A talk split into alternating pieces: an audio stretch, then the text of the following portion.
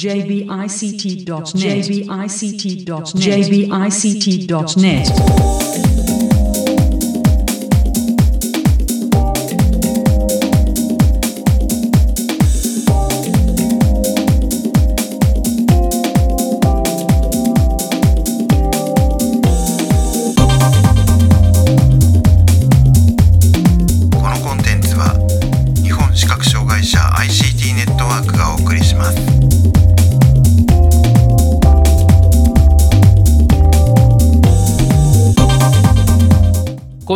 日本視覚障害者 ICT ネットワークがお送りするポッドキャストサイトワールド2019特集の第8回です中根です辻です。高橋玲子です。意識です。はいよろしくお願いします、よろしくお願いします。はいえー今回は新潟大学の渡辺先生へのインタビューの模様をお送りします、えー取材に伺ったのは、えー辻さんと高橋玲子さんと私中根です、えーでは早速お聞きください、えーサイトワールド2019新潟大学のブースにお邪魔しています。新潟大学の渡辺先生にお話を伺います。よろしくお願いします、よろしくお願いします。えーもう毎年インタビューに応じていただいてますけれども、あのそういう意味で言うと、もう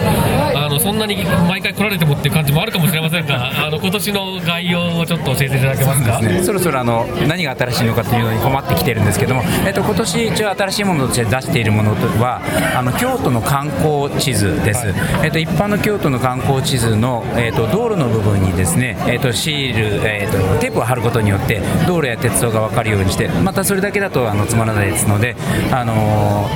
建物の著名な建物のミニチュアですね、京都タワーでであるとか五重塔である三十三間堂、それからえっと東西本願寺、えー清水寺、そういったもののミニチュアを載せています。さらに京都の街っていうものは、えっと北、東、西、これが山に囲まれているんですね。その感じをあのまあ体感していただくということで、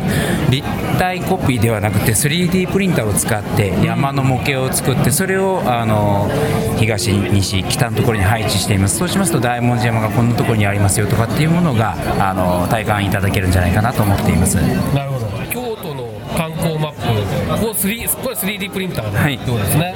はい、あそうのです。3D プリンター系のあのまあマップに限らないのかもしれないです。取り組みがここ2、3年結構いろんなもの作られてるなっていう印象がありますけれども、はいえーとこういう観光マップみたいなものってありましたっけ？観光マップは、まあ、これまであの昨年度も東京都の観光マップというか、あの形で、えーと同じように、えー一般の地図の上に道路を、えーとシールで貼ってそしてミニチュアを置くっていうことはやっておりますけど、まあ、3D プリンターでこんな山を作るみたいなことはやってなかったので今回が初めてなるほど。そうすると結構それそこはまあ新しい試みっていう、そうですね。はい。何か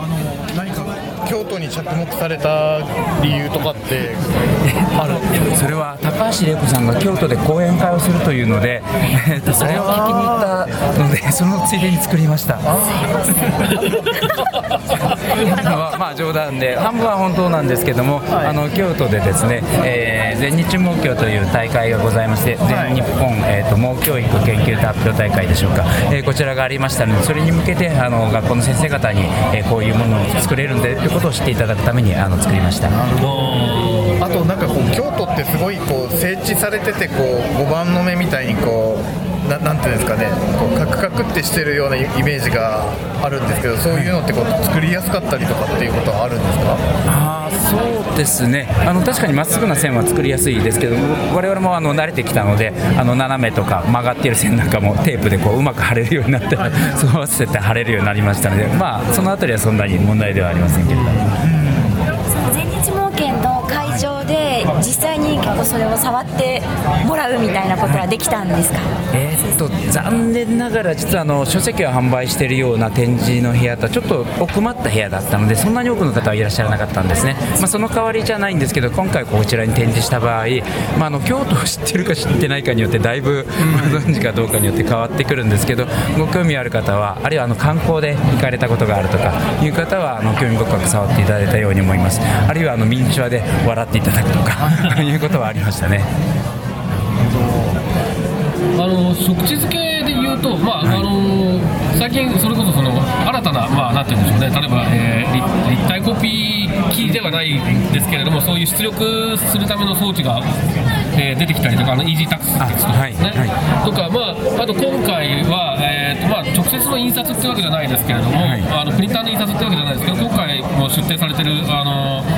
印刷会社さんなんかで新たなこうなんて言うんでしょうねこう仕組みみたい方式みたいなものええがちょっと手軽になってきたののかなっていう印象がありますけれども、はい。こういったものに関して、えー、と活用しようっていう取り組みとかあったりしますか？はい、そのうちの一つ、先ほども名前の挙がったイージータクティクスですね、はい。えーこちらが、あのーまあ、実際に視覚障害の方の中であの展示の受け上がりもいいとか、割と評判が良いようです、でそちらをうちもあの導入することができまして、でこれに対応した、えーソフトウェア、まあ、従来からあの食地図自動作成アプリっていうのを作ってきたんですけど、これを従来の立体コピーの他に、イージータクティクスでもあの出したら、えー触りやすいように、えーちょっとソフトを改良したもの、そういったものを今回出しました。そして昨日になるんですけれども、えー食地図作成ワークショップっていうものをあのイベント会場で開きまして、えーそちらであの実際に、まあ、請願の方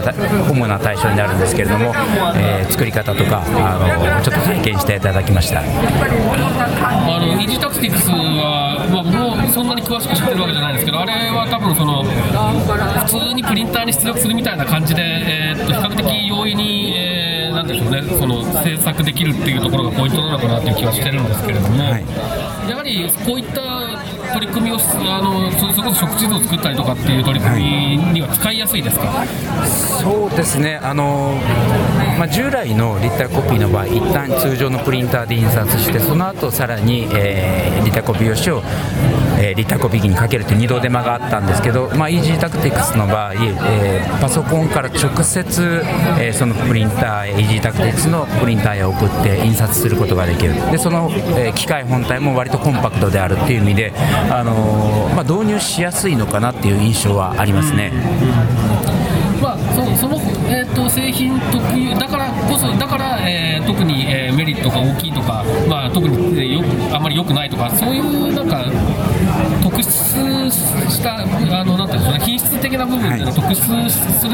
べきってところっていうのは特になさそうな感じえーっとですね、まあ、触り心地っていう話を先ほどしたんですけれども、あの立体コピー、従来のこう立体コピーですと、小さな点とかっていうのは割と浮き上がりにくいんですね、まあ、それに比べれば、イージータクティクスの場合、小さい点でも十分な高さが浮き上がるっていうのは、あの測っていて、大体分かっていますので、まあ、その特徴を使いたいなと思っています。つまり小さな記号であってもこう触り分けられるんじゃないかと、つまり今まで2、3種類ぐらいしかこう記号とかって点記号とか使ってなかったんですけど、それが何種類か使えるとまたより表現あのしやすくなるんじゃないかな、どうしても展示を使うとスペースが広がったりするので、その部分をそういう記号で置き換えられるといいかななんて思っています。確かにあの普通に展示が印刷された印刷、印ままさに印刷ですね、あの製品の場合は、はい。えー展示が印刷されたものを読んでみても、はい。結構小さいなと思うような点でも、読めた読めますよそうですね。読める。方はあの通常のサイズのよりも若干小さくても読めたりしますね。すねはい。はい。あとただ逆にちょっとあのリタコ今までのリタコビと違うという意味ではあの黒以外の色でも発泡しちゃうんですね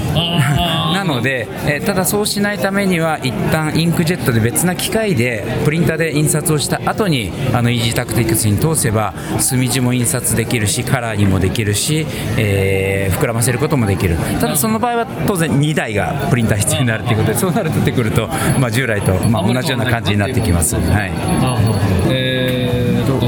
ああと2点ほど。ですね、はい。あのえっと作成方法は全然従来と変わりないんですけど、まあ、あの先ほどコンテンツが増えるっていう意味ではあの依頼を受けて作成してあの汎用性がありそうなものをこちらに用意しておりましてその中であの駅の構内図で東京駅のものそれから品川駅のものを作ってお配りしているんですけどやっぱりあの必要とされる方が大勢いらっしゃるのであのたくさんお配りしています。それともう一つは、えーっとですね、3D プリンターに関してなんですけどもあの、まあ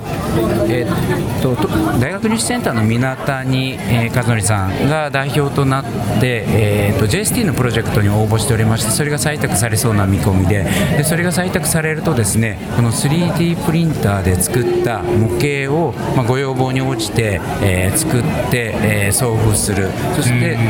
というサービスを始められるかもしれません。それがおおむね来月ぐらい開始になるかと思われます。ちょっと曖昧な表現ですけれど。も、はい。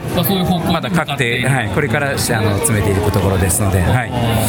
そうなりましたら、まあ、今のところ、まあ、こ今回のあのここの会場ででもですねすでに例えば盲学校の先生から数学の教材でこういうものが欲しいであるとか、あの社会の教材で欲しいとかっていうご要望なんかいただいておりますのでそういったものに、まあ、少しずつ対応していきたいなと思っています。食地図は今その 3D の食地図は京都の作られたと伺いましたけど今これまでにどこか作られていたんでしたっけ？3D ではですね、あのーそうですね、2年くらい前にやはりここの会場でご要望があって、あの視覚障害者スキーをやあの引率していかれるんですけど、で毎年あるスキー場に行かれるんですが、そこのゲレンデの形を知りたい。えっと、新潟の岩っ原スキー場だったと思うんですけどそちらの山を作ってお送りしたことあるいは今度高尾山に登りに行くのでやっぱりそのルートをこういう立体的なもので楽しそうですね。示したいっていうことでご依頼いただいてそれを作ってお送りしたっていうこともありました。すっかり忘れていました思い出してました今。確かにあのなんか小説エッセイみたいなのを読んでると山に登るとなんか手回りを見回すとこう周りの山々が手をつないでいるかみたいにこうっていうのが、まあ、想像はできるんですけどなんかそういうのなんかこう 3D だったら触れるかもしれないなって思って。りあのよく群馬県のごめんなさい名前が今すぐ出ないんですけれども非常にこう山頂の辺りがギザギザしたデコボコしたそういった山があるんですけどそういうのを触れるといいなっていうのはそういったあのご意見なんかもありましたね。ですね。葉だけだと伝わらないかあるいは勝手にイメージしているっていうものがあって、まあ、この建築物のあの印刷なんか始めたものもやはりあの建築、えーの、えー建築士を持っている方ですね。方の、えーご依頼でお作りしてお送りしたんですけど全然思っているのと違っていたっていうような意見がよく得られましたね。あこんな形だったんだっていうのであと面白かったのはその方、まあ、こういう著名な建築物だったりするのでやはり触ってその美しさっていうのが触ってでもこう感じられたっていうことはおっしゃってたように思いますえーっとんな感じはいですかね、はい。はい。なんか最近学生さんで面白い研究してる人とかいます？面白い。まあ面白いかどうかっていうのは主観的なものなのであれですけれども。あの先ほどワークショップのお話をしましたけれども、はい。えっと、ワークショップでは2種類の、あのえっと、システムを紹介しました、で一つはあの Easy Tactics に対応したえー食地図の自動作成システム。でもう一つは、えっと、駅の構内図なんかを作りやすくする、えっと、やはり支援システムっていうんでしょうか。これはもう手書き下絵があってそれを手書きで書いていくんですね。あの構内図があってそれ、えっと、駅の構内図の食地図が欲しいっていうご要望は時々あるんですけれども、えっと、元図があっても結局やはりそれを手書きで謎トレースしていかないといけないんですよね。それを一般の、えードロー系のアプリですとちょっとやりにくいところがあったところを、まあ、こういった食図に特化した図を簡単に描けるようにっていうようなアプリを学生の一人があのやはり開発をしましてでそれ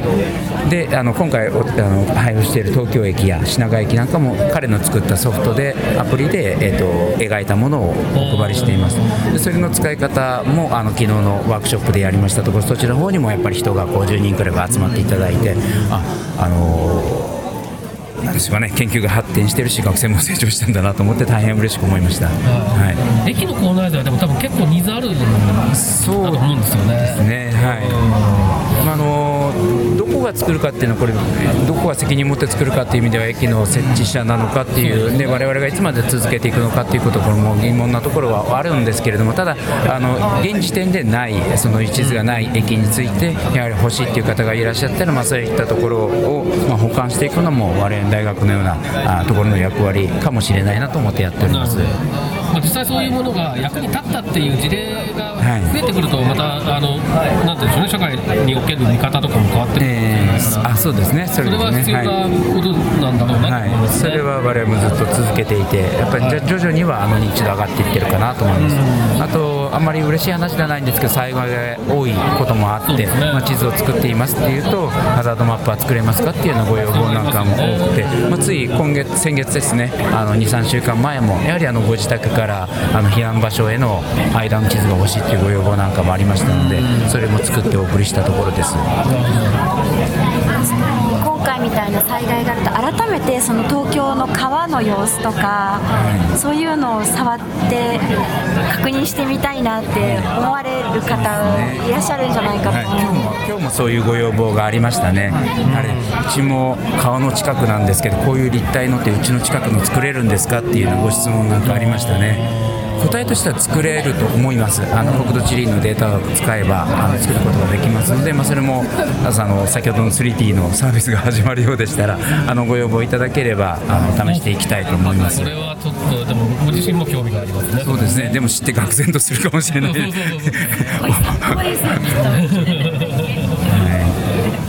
災害時のその情報発信のアクセシビリティっていうかすごくそのやっぱりこれから高めていけない高めていかなきゃいけない分野だと思うんですよね、まあ、そういった意味でこうなんかハザードマップとか、うん見ることができるようになるとやっぱりいろいろ避難の経路というか、確認するのにも役立つんじゃないかなと思います。ですね、やはり視覚障害があると急いで移動しろっていうのは難しいので、それはひ災害時というよりは災害の前ですよね、やっぱりその時のためにあらかじめ触っておいてあの、何分ぐらいで行けるっていうことを体感的に知っておくということが非常に重要なんじゃないかなとそういうふうにですね。思います。動けるようにではなくて、防災・減災っていう観点でちゃんと動,、はいはいはい。動ける材料がしっかりあるってことがそうですね、そういう意味では、はい、出るところがどのぐらい低くって どのぐらい危険なのかっていうのはやっぱ話だけで聞くのとやっぱりそういうのを触るのとは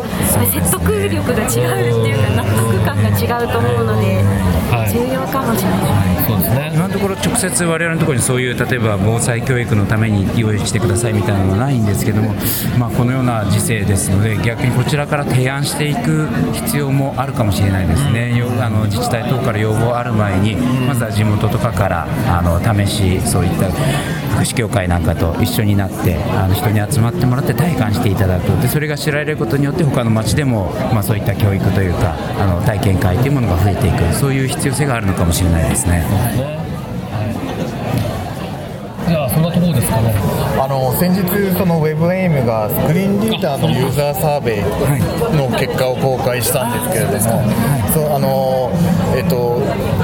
数年に一度あの先生の研究室で、スクリーンリーダーのユーザー利用状況調査みたいなのを出して出してくださってるんですけど、はいはいなんかこうそういうのを例えば私たちが一緒になってこうあの作っ次の調査を実施させていただくようなことができたらいいななんてこうこの前ちょっと話してたんですけれども。はい、そういうお申し出があると大変ありがたいです。あのというのも、えー、と従来からもそうなんですが300人からのデータを集めて最後にですねあのデータの整理をしているのは、まあ、アルバイトの方がいらっしゃればその方にも手伝っていただいたんですけど今はいないのであの僕が あの一人で、えー、と授業がない期間とかに一生懸命作っているので実は最新のデータっていうものを2017年に調整したものも今もまだ集計している途中なんですね。はい 今年度のうちに報告書を出せればと思ってもう2年遅れになっています。でいろんなところからも問い合わせ来ていただいていますしさらにあの昨今ですとあの利用率の変化激しいように思うのでそうい。う意味ではあのあのリアルタイムでというかできるだけ短い期間で調査をした後に出さないといけないと思っているのでそれができないでいます。そういった意味ではあのご協力いただけるところがあると大変大変ありがたいです、はい、ぜひお願いいたします。ありがとうございます。はい新潟大学渡辺先生にお話を伺いました。ありがとうございました、はい、ありがとうございました。こちらこそ。はい、えーここまで新潟大学の渡辺先生へのインタビューの模様をお送りしましたが辻さん何か感想がありますか？はい。そうですね。あの、今年いろんなこう食図の話の中で出てきた、えっと、ハザードマップとか、そういうその、えっと、緊急に避難するときに使える情報に対するニーズっていうのが上がってきているっていう話がやっぱり印象に残ってましてあの今年災害結構多かったですよね。だからその、まあ、僕自身もその自分の近所にどんな危険があるのかっていうのは確かに情報として知りたいなと思いますしなんかそういう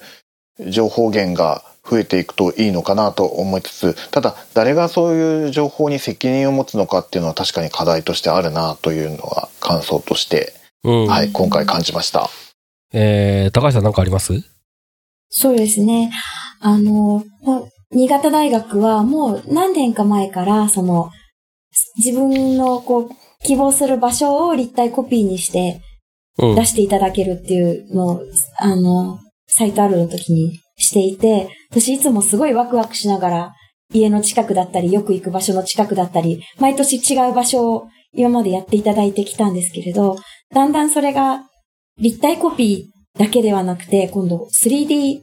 プリンターでも出せるようになるかもしれないみたいな話が今回はあって、うん。うん、まあ、あの、私たちなかなかやっぱりその身の回りの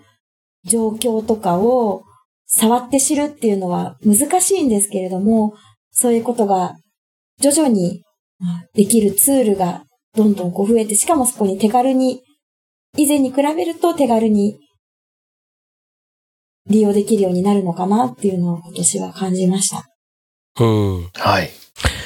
あのーまあ、えっ、と、他のね、えー出展者とかでも、えーその、立体だったり、展示だったりとかっていうものを作る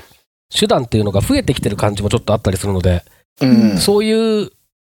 そういうものをうまく組み合わせて、情報提供の形っていうものを、今までとはまた違うものが出てくるのかなっていう感じもちょっと